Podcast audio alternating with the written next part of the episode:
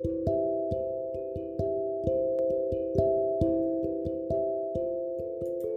はようございます。お元気でしょうか？今日の聖書の時間となりました。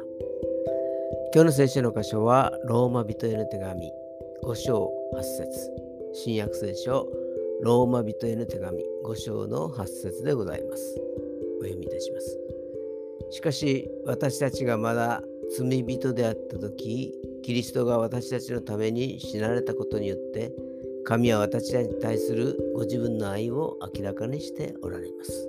アーメン私たちが罪を犯したのに私たちの身代わりとなって死んでくださった。これ以上の愛はありません。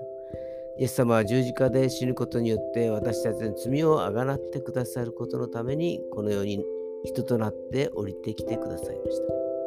しかも私たちが救いを求める前にすでに与えてくださっていたのです。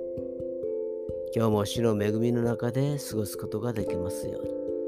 それでは今日といい一日が皆さんにとって良き一日でありますように。よッしーでした。